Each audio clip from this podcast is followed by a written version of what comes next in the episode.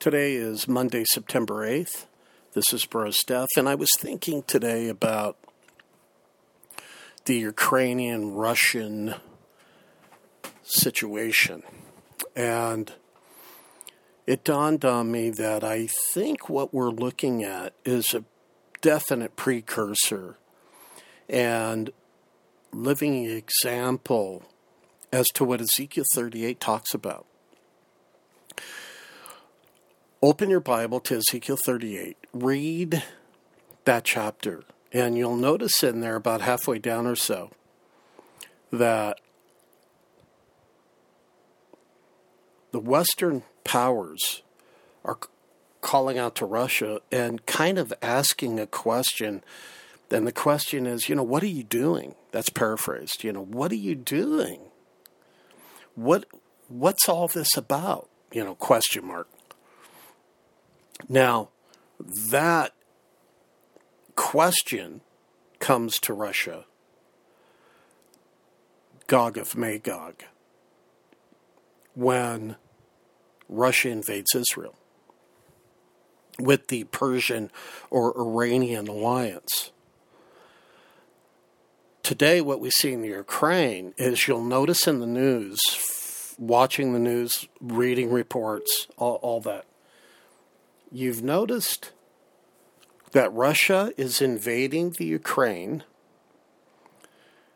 No one is doing anything to stop it, but the Western powers are all saying to Russia, in a matter of speaking, What are you up to? What are you doing? Are you out of your mind?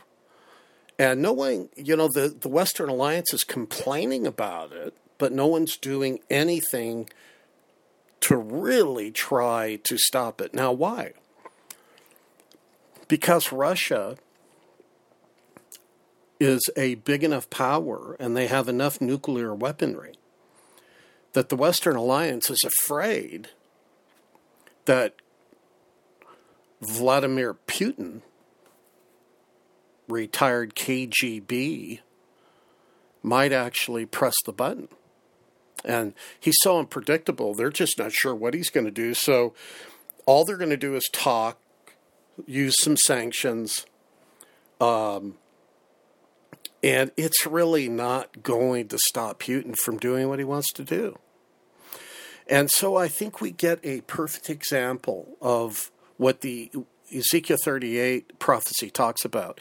And we're seeing in living color kind of how it might take place when Putin gets emboldened from this Ukrainian takeover, and then it empowers him. And he says to himself, you know, no one's going to stop me. So before the 2016 elections, you know, maybe uh, he'll consider making a move into Israel with Iran. He knows that if a conservative president gets in office, his days of um, what should I say, his days of arrogance will be pushed back on by a Republican or very conservative president. So I think Putin, if I were him, I would want to take over as much uh, land as I could before the 2016 elections.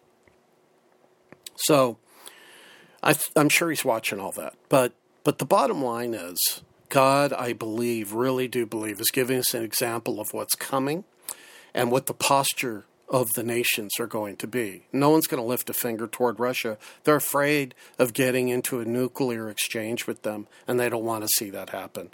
So it's talk, talk, talk, talk, talk. Uh, we're not even sending equipment to the Ukraine to protect them, and we have a um, a treaty with them that through NATO that we would take care of them and protect them. The NATO treaty basically says when you attack one NATO member, you attack all of us. Uh, but in this world we live today, everybody's short on action but real long on talk. And doesn't that fit just perfectly into the scenario of the peace and safety that Paul talked about? When they say peace and safety, then comes sudden destruction. Uh, doesn't it all seem to fit?